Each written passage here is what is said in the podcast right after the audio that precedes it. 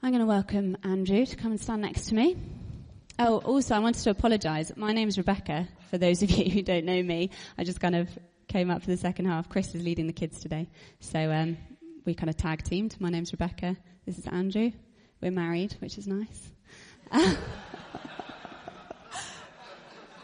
well, I think so. Good, just checking.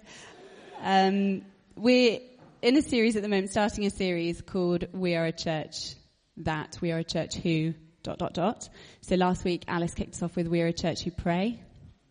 And Andrew's going to be continuing with We Are a Church, oh, We Are a Church looking for what God is doing. So without further ado, I'm going to hand over. Thanks, love. I like being married too. And uh, it's nice to be introduced as a person who's going to ruin the peace that was just in the room. So that's good. yeah, yeah.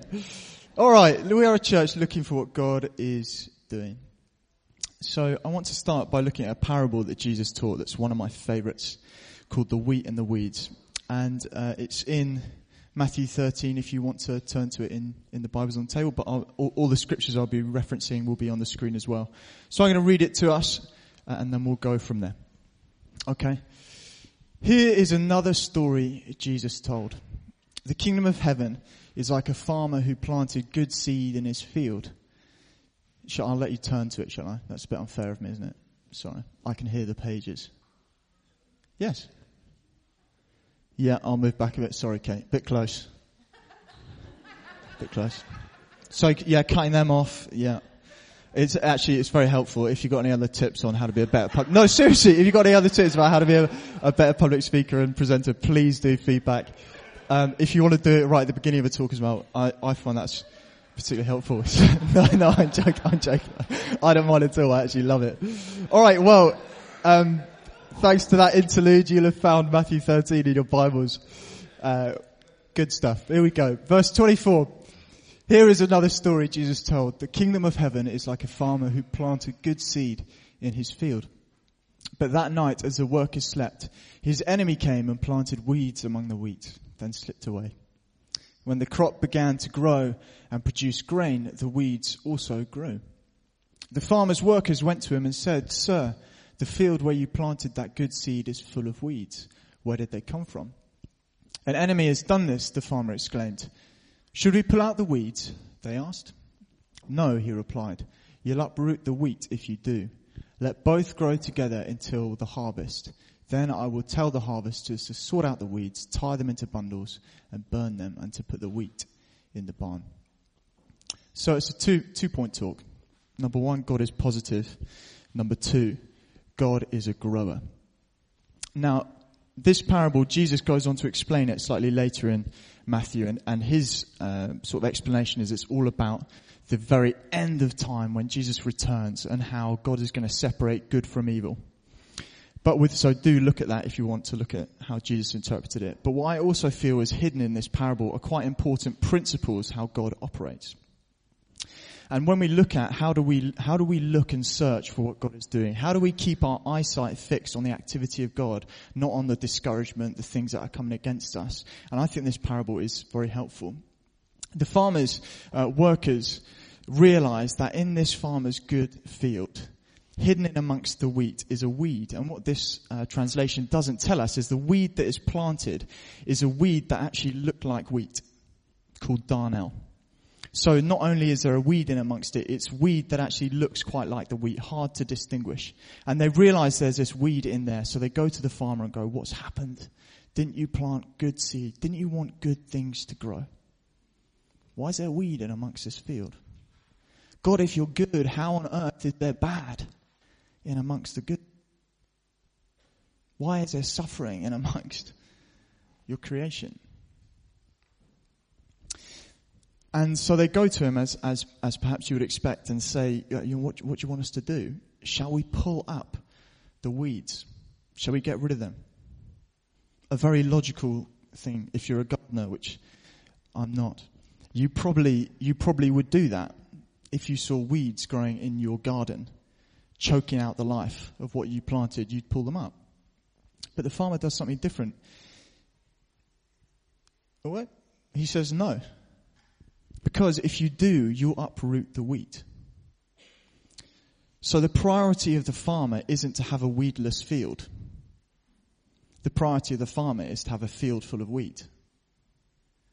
Because if you uprooted the weeds too early out of season, what you'll achieve is you'll destroy everything the farmer planted. It's an interesting concept, interesting principle. But what it shows us is that God, in his activity, is focused on what he is growing, not what the enemy is trying to destroy. Okay, what it shows us is that God is focused on what he is growing, not what the enemy is trying to destroy. Now, God is supremely confident. This microphone is going to help me stay back here because the signal is getting weaker and weaker. So I'll be next door by the end. Um, the farmer is supremely confident that what the enemy does isn't going to destroy what he's doing in and of itself just because it's there. The threat of the weeds isn't the weeds. The threat of the weeds is the panic they give the workers. Okay? The threat of the weeds is that they will cause the workers to panic and uproot them. Because if they uproot them, they'll damage the wheat. So the main thing I want us to be, think about here is that God orientates his, his voice, his guidance, his wisdom around what he is doing, not what the enemy is doing. So, you're looking dubious, so I thought I'd prove it with some other examples from scripture. And then no one can disagree with me. Which, no, uh, well, as Kate has demonstrated, you're more than welcome to advise. Um, any other comments on how I'm doing public speaking wise at this stage? Hey, thank you, Calvin. Bless you, bro. You can sit there more often. Um, right. So here are some examples of this principle. All right. So Adam and Eve. Okay. Um, God, when He interacts with them, when He says, "Don't eat the the fruit of the knowledge of the tree of good and evil," why is He doing it? Is it because He's scared of what will happen if they do? Not primarily. He does it primarily because he wants to preserve their created freedom. He wants to, he wants to preserve how he designed them to be. His command was not to hinder them, but to protect them. It was based around what he was doing, not around the worry of what the enemy was trying to do. Moving on, Gideon, who, who has this massive insignificance complex, and God comes and he challenges him. Now, does he challenge him because he's furious that Gideon doesn't believe in himself? No, he challenges him because he, he knows that Gideon has a destiny that he wants to release him into. The challenge isn't because he's annoyed at the sin. The challenge is because he wants Gideon to step into what he could be. Okay, we'll carry on. Elijah, fascinating example. Elijah. This one is when um, things get so tough for Elijah that that um, his complete, his entire perspective gets warped. So he he's just seen fire fall from heaven to consume a sacrifice. And um, it's this amazing, um, you know, just an amazing moment. Uh, I've never, never had that happen. Never sacrificed anything either, actually. So to be fair, I've not had the environment where it could have happened. Just a, just a thought. Uh, and after this amazing moment, he uh, he gets word that the queen, Queen Jezebel, wants to kill him, and his reaction is totally disproportionate. You know, you know, sometimes there are those voices in our, in our life who they say something and, and it creates, you know, it's just got way too much weight. Their voice means way too much to us.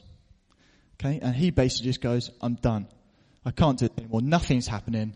You know, God, are you even real? As he hears the cackling bull behind him, crackling bull, sorry, not cackling. wow um, rewriting scripture. It's a hobby. So, uh, a crackling bull behind, you know, right on the back of this miracle, he just he just thinks God isn't doing anything. You know, it's it's, it's painfully familiar, isn't it? It's painfully familiar. So he then goes into hiding. He's like, you know, there's no one else around. Fact is, there are a lot of other sort of people of God still around, a lot of other prophets around. So he's he's just lost his view of reality. Goes into hiding. He's done. He's done. So God comes and God feeds him for 40 days. And God says, prepare for the journey, sleep, rest, because you're going on a journey. The journey is a long journey. But does God interact with Elijah because he's annoyed at his loss of perspective? Not primarily. God interacts with Elijah because he wants him to see a new side of God. Elijah's used to the big dramatic God.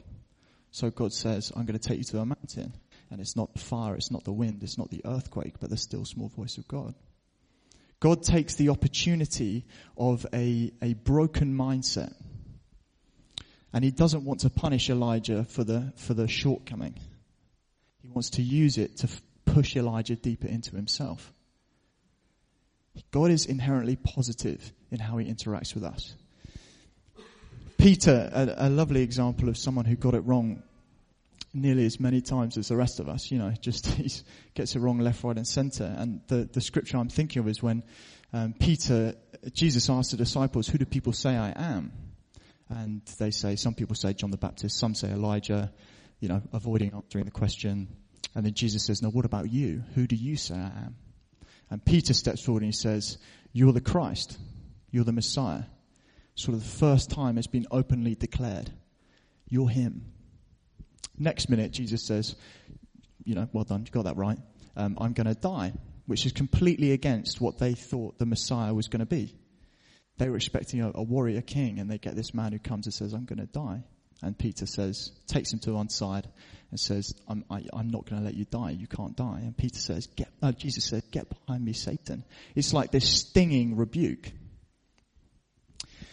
And yet, is Peter put on the side? Is he left behind the other disciples? Is he cast out for making the mistake?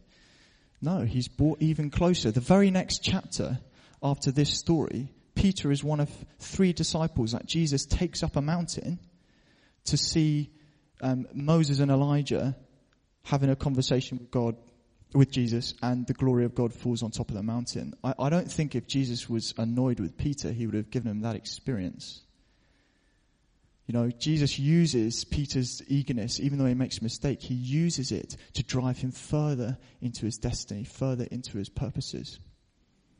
Now, John the Baptist, the final one of this, of my list, um, he, he, his role was to try and prepare the way for Jesus to come. And his mantra was, repent for the kingdom, is, kingdom of heaven is at hand. Now, repentance is something, it's, it's the lifeblood of this church. Repentance. And Alice mentioned last week, she said, isn't it, isn't it good when God convicts us of sin?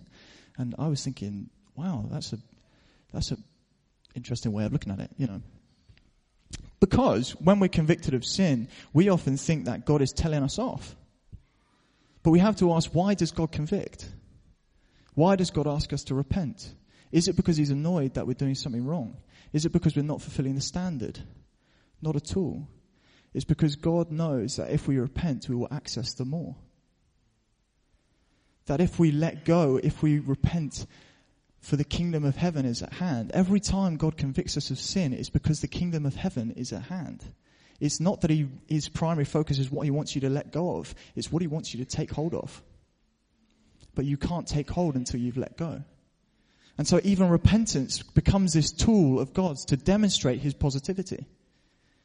That his activity is all about what he is growing, not what he isn't. Okay, so as we try and look at, look for what God is doing in our midst as a community as a whole, but also as individuals, let us not focus on what we think God is trying to tell us to stop doing, but let's focus on what God is actually trying to grow, what God is actually starting, what God is depositing in you, because that is His focus. Everything he does orientates what, around what he is growing, not what he is destroying. He has to destroy to grow sometimes, yes, but the focus is what he is growing. Okay? Does that make sense? Number two, God is a grower. Here's the, um, yeah, the kingdom of heaven is like a farmer who planted good seed in his field. I think that God often, uh, more often grows something over implanting something. So, what I mean by that is that God didn't buy a crop of wheat and implant it into the field. He bought the seed and planted the seed and watched it grow. I think God, God, as a rule of thumb, is a God of process over a God of moment especially when it comes to character, especially when it comes to our journey with Him, I think He'd rather grow a change within us rather than just deliver a change within us. And there's a challenge with that because um, I want Him to implant because the process takes time, doesn't it? And if He implanted, there would be less time where the weeds could grow in amongst the wheat.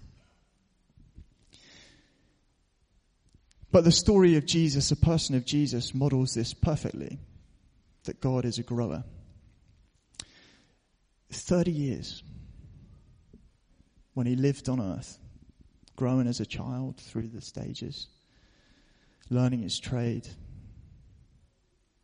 30 years without doing, doing anything other than the example of the temple when he was 12. Nothing really recorded that is remarkable. 30 years of growing patience, time. God could have just put him on the earth, age 30. Bam, you're ready. Off he goes. Miracle worker. Done. One moment. And he didn't. You know, at, at the risk of, I don't know what, you know, he, he, he's a good farmer who planted a seed in Mary that grew and developed. So why do we have this belief that, that, that um, things have to happen in moments?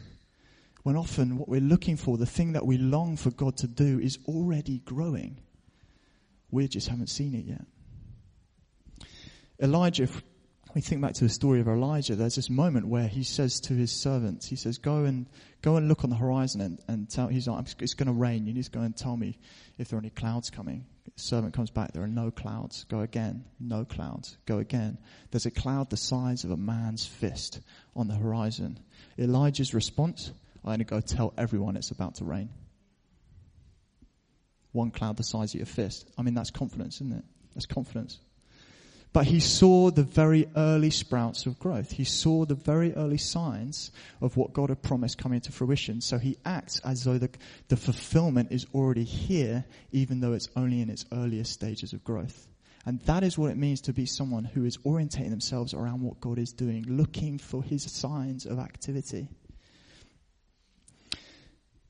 This is from Luke 7. And John the Baptist, who was the one to herald the way of Jesus, has been put in prison because he was telling uh, a king that he was living naughtily. And um, John the Baptist, I think, is quite discouraged in prison. And two of his disciples come to him. Uh, and he, well, so John called for two of his disciples and he sent them to the Lord Jesus to ask him, are you the Messiah we've been expecting or should we keep looking for someone else? John's two disciples found Jesus and said to him, John the Baptist sent us to ask, are you the Messiah we've been expecting? Or should we keep looking for someone else? At that very time, Jesus cured many people of their diseases, illnesses, and evil spirits, and he restored sight to many who were blind. Then he told John's disciples, go back to John and tell him what you have seen and heard. The blind see, the lame walk, those with leprosy are cured, the dead hear, the dead are raised, sorry, the deaf hear, the dead are raised to life, and the good news is being preached to the poor. And he added, God blesses those who do not fall away because of me. I think it's this amazing moment where, where um, John, John sees the crop clearly. Finally, he sort of, he had the inklings when he baptized Jesus and maybe he lost a bit of his confidence. I, I don't know. When he was in prison, maybe he was thinking, doubting a bit. And he asked this question, are you, are you the guy, Jesus? This 31, 32 year old man, that's who he's asking about. Are you the guy that we've been waiting for? So his, his, John's two disciples go and they, and they're just looking and watching and hearing Jesus as he cures people, as he cures them of their deafness, cures them of their blindness, raises them from death. And the answer is yes, he's the one we've been waiting for. But he's not the one that appeared out of nowhere. He's the one that grew amongst us. We see this principle unfold then through Acts as well. You know, when God sent His Holy Spirit, He could have just sent it equally up the entirety of the world in one moment. He could have just done that. But He didn't. Jesus could have appeared simultaneously to every single person alive at the time. It could have happened. It didn't. God could have created the, the entire world in one second, every part of it. He didn't. He took days. Or thousands of years, depending on your inclination. Dot, dot, dot. Uh, he chooses, for whatever reason, to do things over process. But if we wait for the crop, we'll miss the reward of seeing something early and praying it into its fulfillment.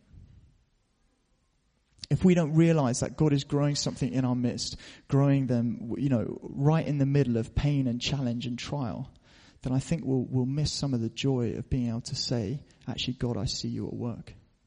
And I think maturity is about some of that. It's about in the middle of a field that's got weed and wheat, being able to see the wheat and focus on that over everything else. Trusting that God is passionate about weed, trusting that God wants to get rid of it, completely take it out, but focusing on what He focuses on wheat.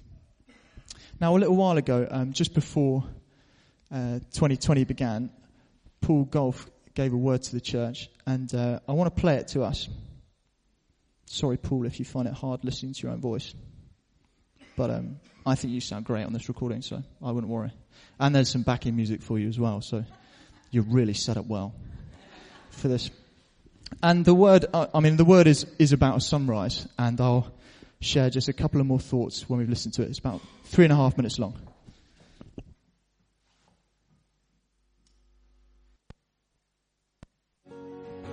I saw, uh, when we started praying, I saw a picture of um, a sunrise. And uh, it kind of reminded me of that song about the house of the rising sun, which I think is about a perhaps less than a less than salubrious um, establishment, but uh, it was kind of that that sort of a feeling of the um, uh, of the, the the exoticness of something that God was doing, something new, something exciting, and that and I saw this kind of sunrise, and I I was pondering on that really. How do you how do you apply a picture like that? How do you apply a um, a sense of something like that being about a, a season of a sunrise. What, what, does that actually mean and how do you respond to it? And um, the, the thought that came to me really is that I think God's wanting to communicate to us this morning a sense of expectancy. He's wanting us to, to raise our expectancy for what is, uh, and, and, to, um, and to alter our poise for what is coming and what is going to happen. And it's not all going to happen very quickly. Like sunrises don't happen immediately, they happen progressively. But that is what's happening. There is a, a progressive shift into a, a kind of a, into a, a, new a new day, a new dawning, a new season, um, and that's not just for us as a church. I think that's something that God is doing um, in the whole nation, really, certainly in the in the city. So the the question I was just musing on as as people were prophesying and as, as we were just waiting here for a few moments was given, given that that's the case, what kind of questions ought we to be asking Holy Spirit? Like often we, we don't, we don't always get the answers that we need because we don't always know what questions we should be asking. If you what I mean, like you can you can ask a question and get an answer, but it, if it's the wrong question, you might get the the right answer to the question, but you not, might not get the right answer to meet the need. If that makes sense. And so I, I feel like there's an invitation in the run up to, you know, the, during this autumn term, in the run up to the end of this year, uh, and then as we, we get ready to look on into 2020 in the, in the new year, to be asking Holy Spirit to actually give us the questions to ask Him. Holy Spirit, what, what should we be asking you about? What particular areas or particular places would you like us to be asking about? and allowing Him to kind of in, inform that so that we, we come into the full counsel of God. So uh, I I just thought it was, you know, fascinating. It's sunrise, it's process, and this is what I want to leave us with. Um, is this scripture? See, I am doing a new thing. Now it springs up. Do you not perceive it? I am making a way in the wilderness and streams in the wasteland. And I think it's a really poignant question. Do you not perceive it? God can do a new thing that you don't even see, but God wants you to see it. But it may start as a sunrise. It may start very, very small on the horizon. It may start as a smallest shoot of green growth. But the question I think, uh, in response to one of, you know, there'll be many other questions that God might want us to ask, but one question I think God wants us to ask is, God, would you help us to see what you are doing? Will you help us to see what you are growing? Because God is doing a new thing corporally and individually. The question isn't, is he doing a new thing? The question is, do you perceive it? Should we stand together and, and I'd like to pray for a while?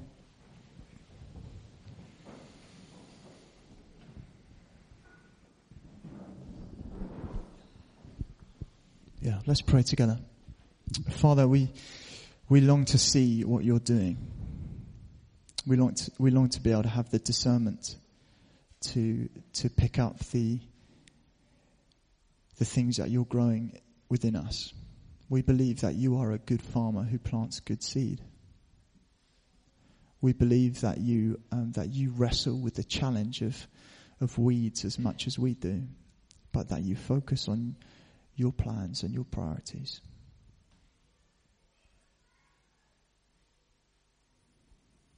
Father, I pray that when, when you convict us, when you come knocking on the door saying you need to let go of something, that we would know that it's not because you're angry at our error, but because you're passionate about our future. That you're committed to what, what you want to give us, where you want to take us.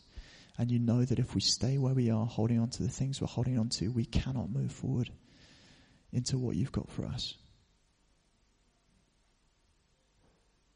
Would you help us to know that you're positive in the way you interact with us?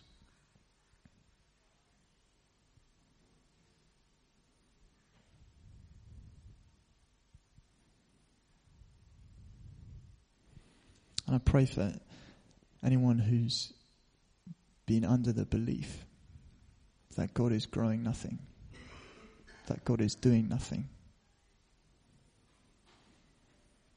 and we speak over ourselves and we speak over you. See, God is doing a new thing. It springs up. And we declare that you will be able to see it. Father, give us eyes to see and ears to hear. Amen. To take a seat.